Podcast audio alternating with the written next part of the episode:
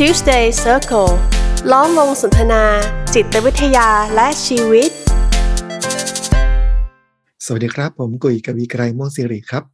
ครับ ผมเอกสมภพจำจันทร์ครับ ผมมาดพงษ์มาศทองเจอครับ อันนี้ก็คือ Tuesday Circle Podcast ในตอนที่ 87 นะครับ เป็นเรื่องที่แบบว่าอยากจะอวดมากเลยว่า ตอนไปตอนที่ 86มาถึงตอนที่ 87 เนี่ย ใช้เวลาสัปดาห์เดียวแต่ตอนที่ 85มาตอนที่ 86 เนี่ยใช้เวลาเกือบ5เดือน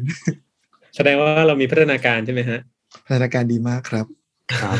มีเพลงใหม่ด้วยนะครับ เพลงเข้ารายการนะอ่าฮะเราต้องแบบคิดใหม่ทำไม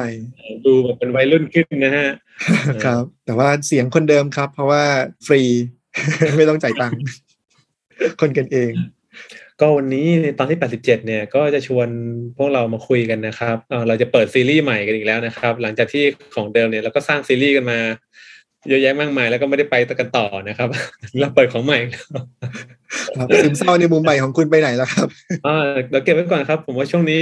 ชีวิตมันรันทดเกินไปที่จะมาพูดเรื่องซึมเศร้าอะไรนะฮะเรามาพูดเรื่องอะไรที่อ่า จะได้ใช้ประโยชน์อ่าในการที่จะทำความเข้าใจ หรือว่าในการที่จะมองปัญหากันดีกว่านะครับ คืออย่างนี้คือพวกเราเนี่ยทำงานเป็นนักจิตวิทยากันนะครับ แต่ว่าในในการเป็นนักจิตวิทยาเองเนี่ยแนวคิดในการปรึกษาหรือแนวคิดในการบำบัดเนี่ยจริงๆมันมีเยอะมากเลยนะ พูดง่ายๆคือในแต่ละปีมันมีแนวคิดใหม่ๆเกิดขึ้นเรื่อยๆแหละโอเค มันอาจจะมีแนวคิดหลักบางอย่างนะที่เป็นมาตรฐานนะที่แบบสถาบันการศึกษาเขาใช้สอนกันเนาะแต่ก็จะมีแนวคิดที่แบบอะอยู่นอกกระแสไม่ได้เป็นที่อ่าอะไรอะรู้จักกันมากนะแต่มันก็มีเนี่ย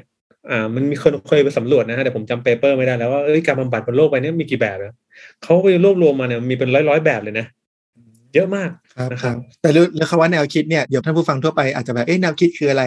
เรายกตัวอย่างสักนิดนึงไหมที่คนส่วนใหญ่น่าจะแบบเคยได้เห็นได้ยินบ่อยๆ เนี่ย ก็คงจะเป็น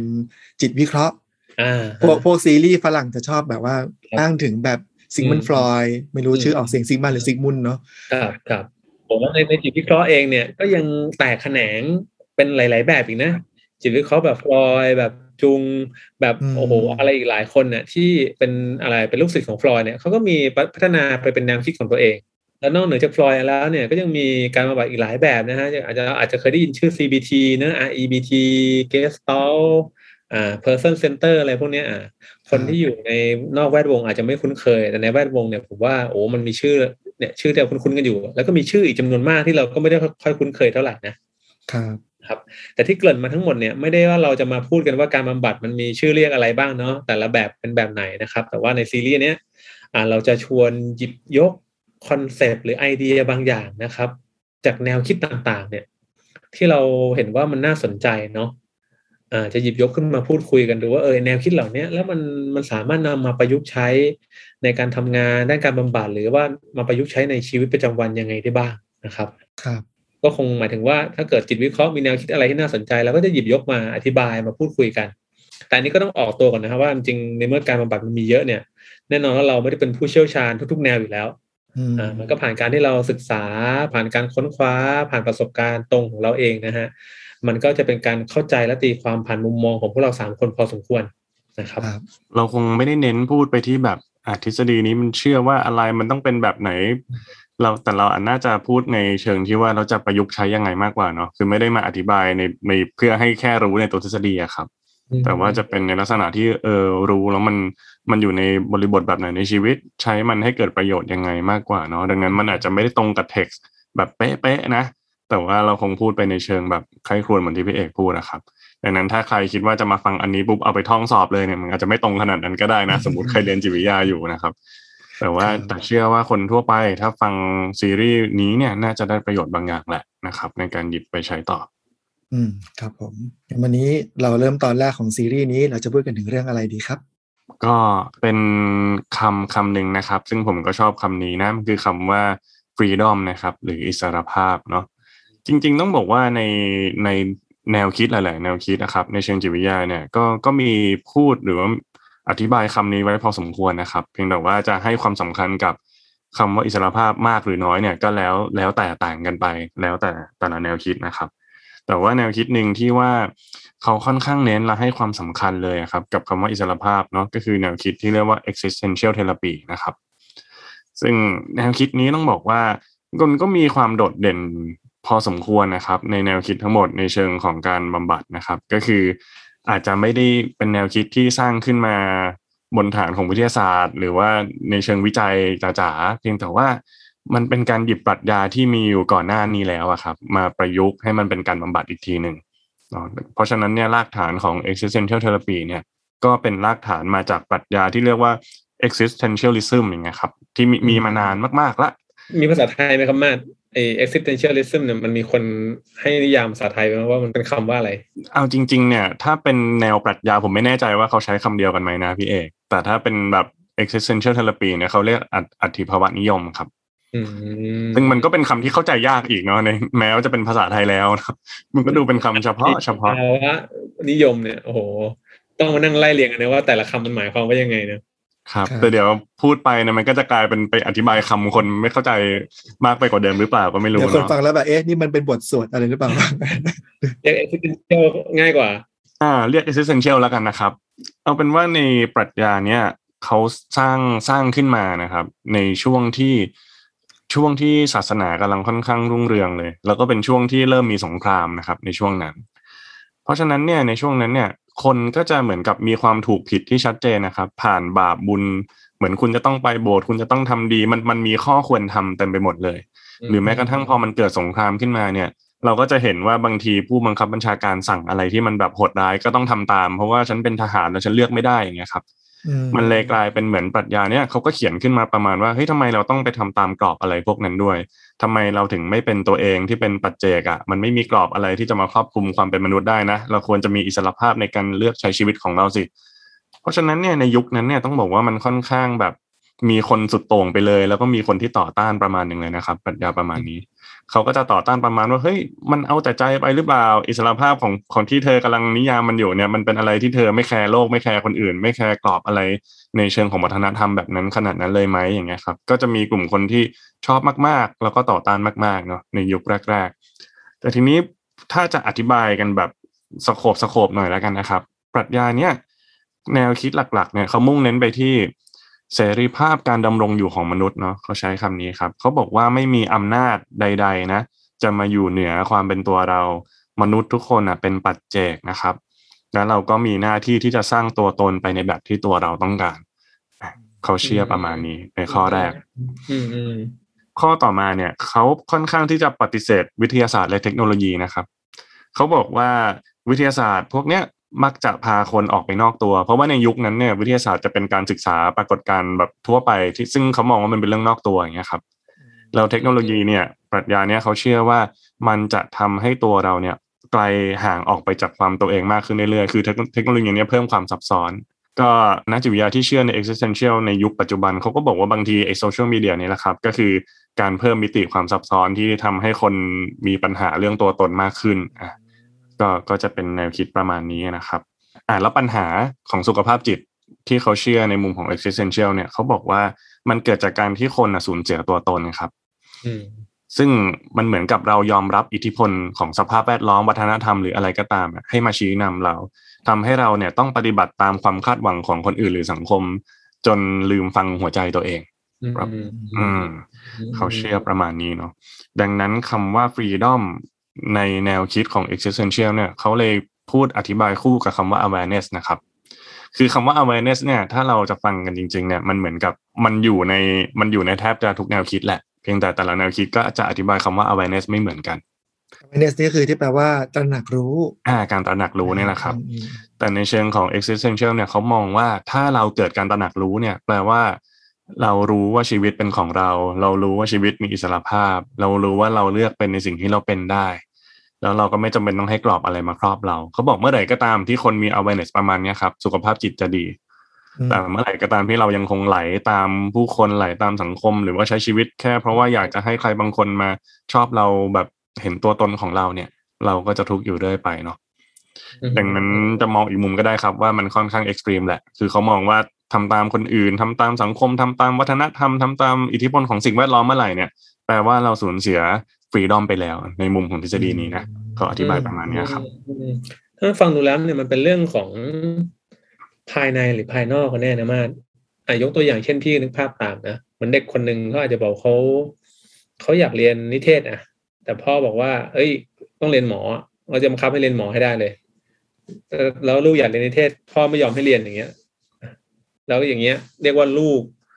ที่เรียนตามพ่อเนี่ย คือเขาไม่มีฟรีดอม หรือจริงๆเขามีฟรีดอมแต่เขาไม่ได้ใช้ฟรีดอมตัวเอง อ่า ถ้าในมุมมองนี้เขาบอกว่าอิสรภาพมันอยู่ในตัวเราทุกคนแหละครับ เพียงแต่ว่าเราจะตระหนักถึงมันไหม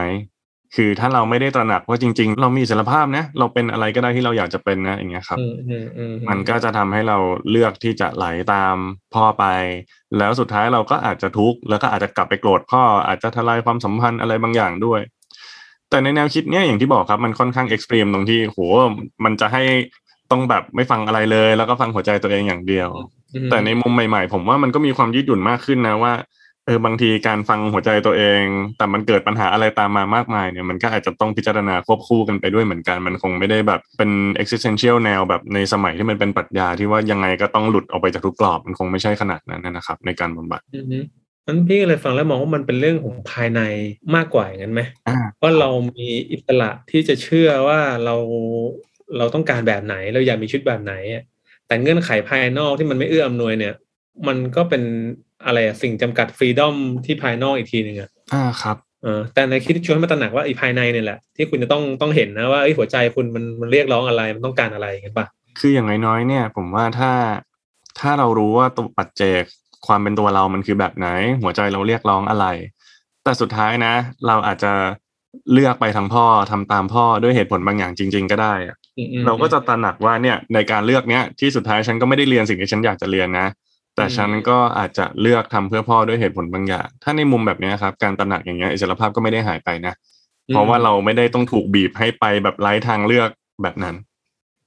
มันคืออิสระในการเลือก แต่ไม่ได้หมายความว่าเลือกที่เลือกที่ว่านั้นน่ะ จะต้องตรงใจที่เราต้องการเสมอไป อ่าครับ จะสามารถพูดอย่างนั้นก็ได้ครับพี่เอกอืมฟังดูแล้วมันเหมือนกับว่าอิสระเนี่ยมันมีหลายชั้นเหมือนกันเนาะอืมมคือตอนที่ตอนที่เกิดปรัชญานี้มันคงมีชั้นชั้นแรกชั้นเดียวอะว่า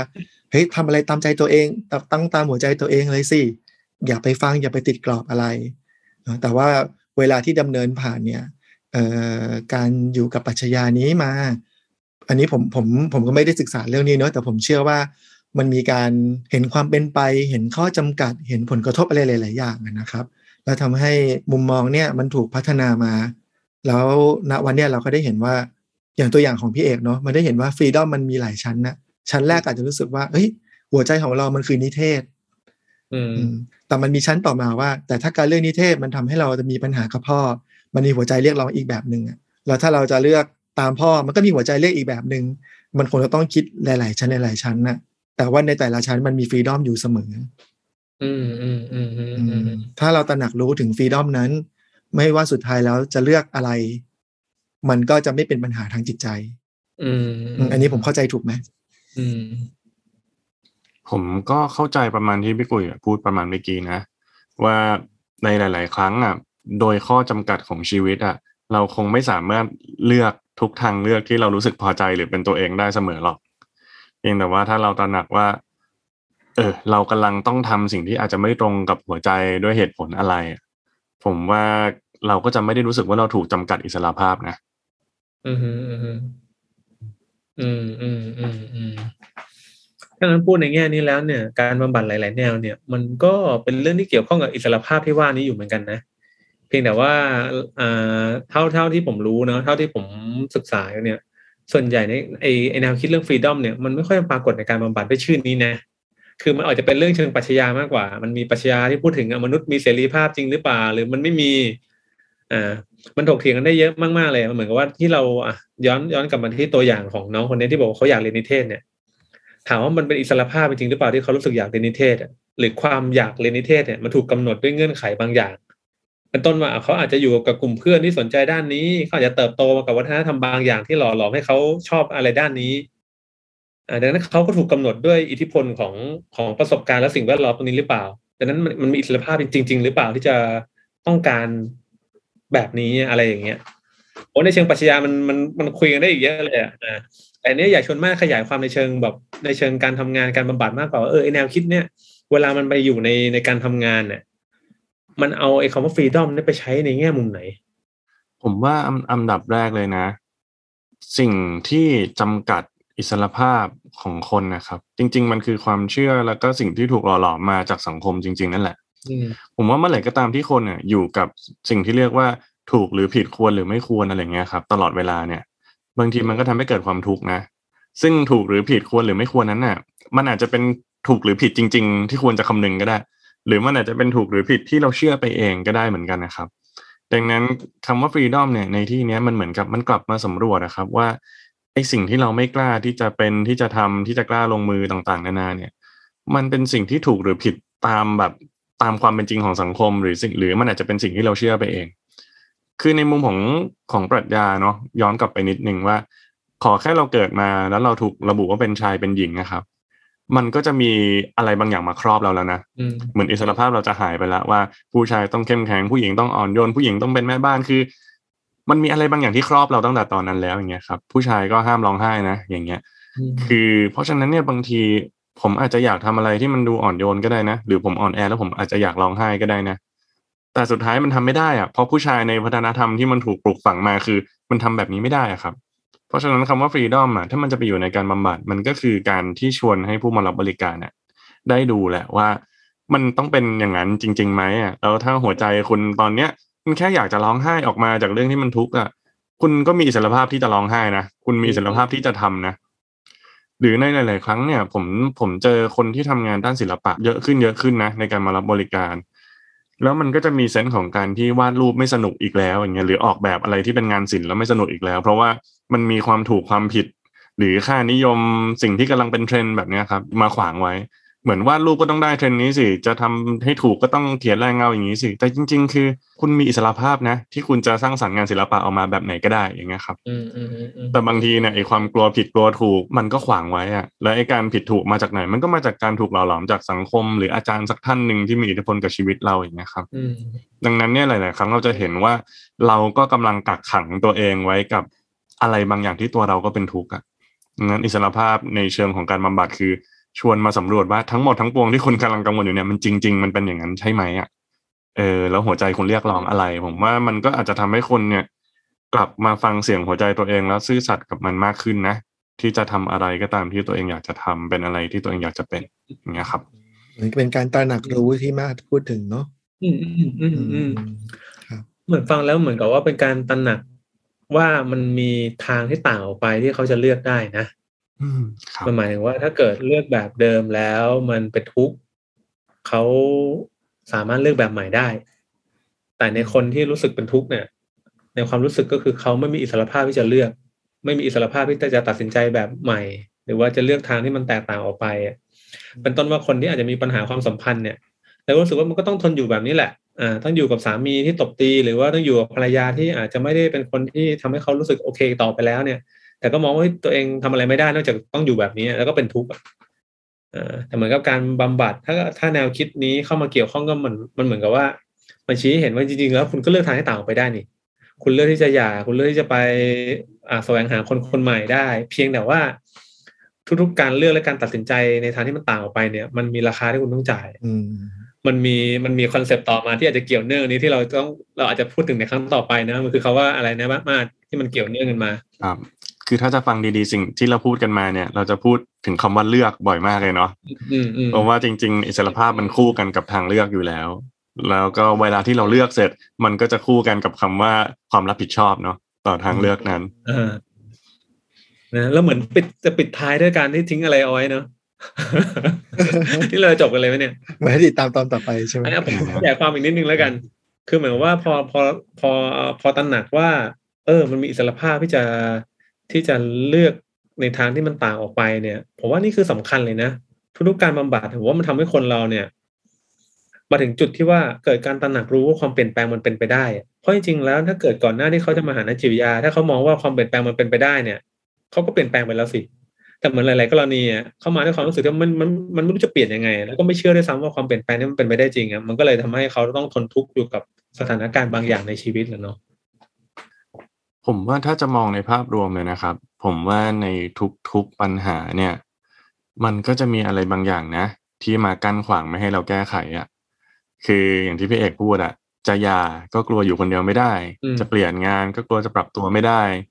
ผมว่าความกลัวในอะไรบางอย่างนั่นแหละ มันคือการจำกัดอิสระภาพตัวเองมันเหมือนเราถูกขังละกรอบเรามีอยู่แค่เนี้ยเมื่อไหร่ก็ตามที่เรากลัวที่เรากังวลที่เราอยากหลีกหนีหลีกเลี่ยงบางอย่างเนี่ย เอาแล้วเหมือนเราก็ต้องจำทนอยู่อยู่กับตรงเนี้ยที่จริงๆเราก็ไม่มีความสุขนะครับ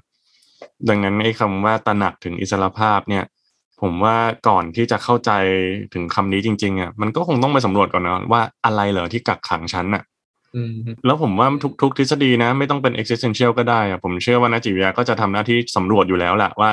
ที่สิ่งนี้มันไม่เกิดขึ้นอะไรมันอะไรมันขวางคุณไว้เหรออะไรมันขังคุณไว้เหรออย่างเงี้ยครับ แล้วเมื่อตระหนักว่าอ๋อจริง ๆ สิ่งนี้นะ ที่กักขังฉันไว้อย่างเงี้ยอ่านักจิตวิทยาในสาย existential เนี่ยก็จะชวนดูแหละว่า จริง ๆ คุณก็มีอิสรภาพในการที่จะปลดแอกกับไอ้ความกลัวนี้กับไอ้ความเชื่อนี้แล้วคุณก็เลือกอีกสิ่งหนึ่งได้นะ มันคือการเพิ่มเพิ่มออปชันเพิ่มทางเลือกเพิ่มทางเดินเหมือนที่พี่เอกพูดนะครับอืมอืมแล้วผมว่าบางทีต่อให้ใครบางคนจะไม่ต้องมาเจอนักจิตวิทยาเนี่ย เราก็อาจจะถามอะไรตัวเองแบบนี้ได้เหมือนกันนะ เมื่อไหร่ก็ตามที่รู้สึกทุกข์ที่รู้สึกอยู่กับไอ้เรื่องนี้มานานแล้ว รู้สึกติดกับเดินไปไหนไม่ได้เลย หรือ หรือมองไปมองมาแล้วก็ดูแบบไม่มีทางออกอะเลือกได้ทางเดียวเนี่ยเอออาจจะกลับมาสำรวจกันสักนิดก็ได้นะว่าอะไรมันขวางไว้อะไรมันขังเราไว้ครับ แล้วจริง ๆ เรามีอิสรภาพที่จะสามารถออกมาได้นะ ถ้าจริง ๆ เราอยากจะทำจริง ๆ ครับ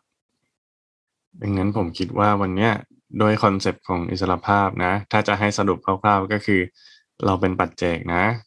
เรามีความเป็นตัวเองอยู่ ไม่มีกรอบใดมากำหนดกฎเกณฑ์อะไรเราได้นะครับ แต่ถ้าเราจะเข้าถึงคำนี้อย่างแท้จริง ผมว่าเดี๋ยวเรามาคุยกันต่อใน EP หน้าๆแล้วกันเนาะว่าอิสรภาพเนี่ยมันควรจะต้องอยู่คู่กับคำว่าทางเลือกและความรับผิดชอบ แต่มันจะอยู่ร่วมกันยังไง เดี๋ยวติดตามกันตอนต่อไปดีไหมครับ ครับผม อืมได้ได้ครับ ผมสรุปตามความเข้าใจของผมเนาะดังนั้นมันอาจจะหมายความว่าอิสรภาพมันคือการตระหนักว่าเรามีสิทธิ์ ที่จะคิด มีสิทธิ์ที่จะตัดสินใจเนาะมีสิทธิ์ที่จะเลือก เพียงแต่ว่า สิ่งที่เราคิดที่เราตัดสินใจที่เราเลือกเนี่ย ผลลัพธ์มันอาจจะไม่ได้ออกมาเป็นไปอย่างที่เราคาดหวังไว้เสมอไปแต่อย่างน้อยๆไอ้ไอสิทธิ์ที่จะตัดสินใจนั่นแหละ มันก็อาจจะเป็นทางเลือกหนึ่งที่จะสร้างความเปลี่ยนแปลงในสถานการณ์ที่มันเป็นอยู่ก็ได้น้องคนนั้นที่อาจจะไม่เลือกเรียนหมอตามพ่อ พ่ออาจจะไล่ออกจากบ้านเลยก็ได้เขาก็อาจจะไม่ได้เรียนนิเทศเหมือนกันนะ แต่มันคืออิสระภาพเหมือนกันที่จะเลือกทางของตัวเองที่จะไม่ทำตามคนอื่นเพียงแต่ว่ามันอาจจะไม่ได้หมายความว่าเขาจะได้สิ่งที่เขาต้องการเสมอไป มันก็อาจจะเป็นแบบนั้นเนาะเพราะว่ามันมีเงื่อนไขอื่นๆอีกมากมายพอสมควรนะที่จะเป็นตัวกำหนดว่าเออการตัดสินใจของเราเนี่ยผลลัพธ์มันจะออกมาเป็นแบบไหนแต่อย่างน้อยๆเนี่ยการกลับมาตระหนักว่าเออเรามีอิสระภาพตรงเนี้ยมันก็ช่วยปลดปล่อยอะไรหลาย ๆ อย่างเหมือนกันเนาะที่ทำให้กับที่ที่มันกักขังตัวเราอยู่ แล้วทำให้เราเป็นทุกข์นะครับเซนส์ของการไล่ซึ่งสิอิสรภาพนี่มันดู อย่างที่พี่เอกใช้คำเมื่อกี้กักขังอะ เหมือนเราอยู่ในกรงแต่ว่าสุดท้ายแล้วจิตวิทยาทุกๆ แนวคิดแล้วกันเนาะก็มักจะตระหนักเสมอแหละว่าชีวิตของมนุษย์ เราไม่ได้อยู่โดยปัจเจกเพียงเพียงตัวลำพังนะครับ เรามีสิ่งแวดล้อมอืมและสิ่งแวดล้อมเหล่านี้หลาย ๆ อย่างก็เป็นปัจจัยที่เป็นเป็นเงื่อนไขนะครับเป็นอุปสรรคเป็นอะไรหลาย ๆ อย่างเนาะสุดท้ายแล้วชีวิตเรามันมันต้องถูกตีกรอบโดยอะไรบางอย่างเสมอแหละ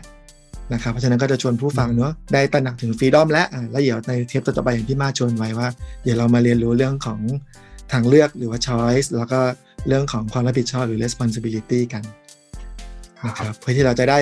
เข้าถึงอิสรภาพบนข้อจำกัดในชีวิตของเราได้ ครับผมต้องบอกว่าการตระหนักถึงอิสรภาพเนี่ยมันก็อาจจะยังไม่ใช่การแก้ปัญหานะ แต่ผมว่ามันคือจุดเริ่มต้น ที่เราจะตระหนักว่าเฮ้ยเราน่าจะสามารถทำอะไรบางอย่างให้ชีวิตได้ครับ คิดซะว่ามันคือสเต็ปแรกก็ได้นะ กับการตระหนักรู้นี้นะครับแล้วเดี๋ยวพบกันครั้งถัดไป โอเคครับ แล้วก็ Tuesday Circle Podcast ในตอนที่ 87 นี้ก็ขอลาไปนะเท่านี้ครับ แล้วเจอกันครับ สวัสดีครับ สวัสดีครับครับสวัสดีครับ Tuesday Circle ล้อมวงสนทนา จิตวิทยาและชีวิต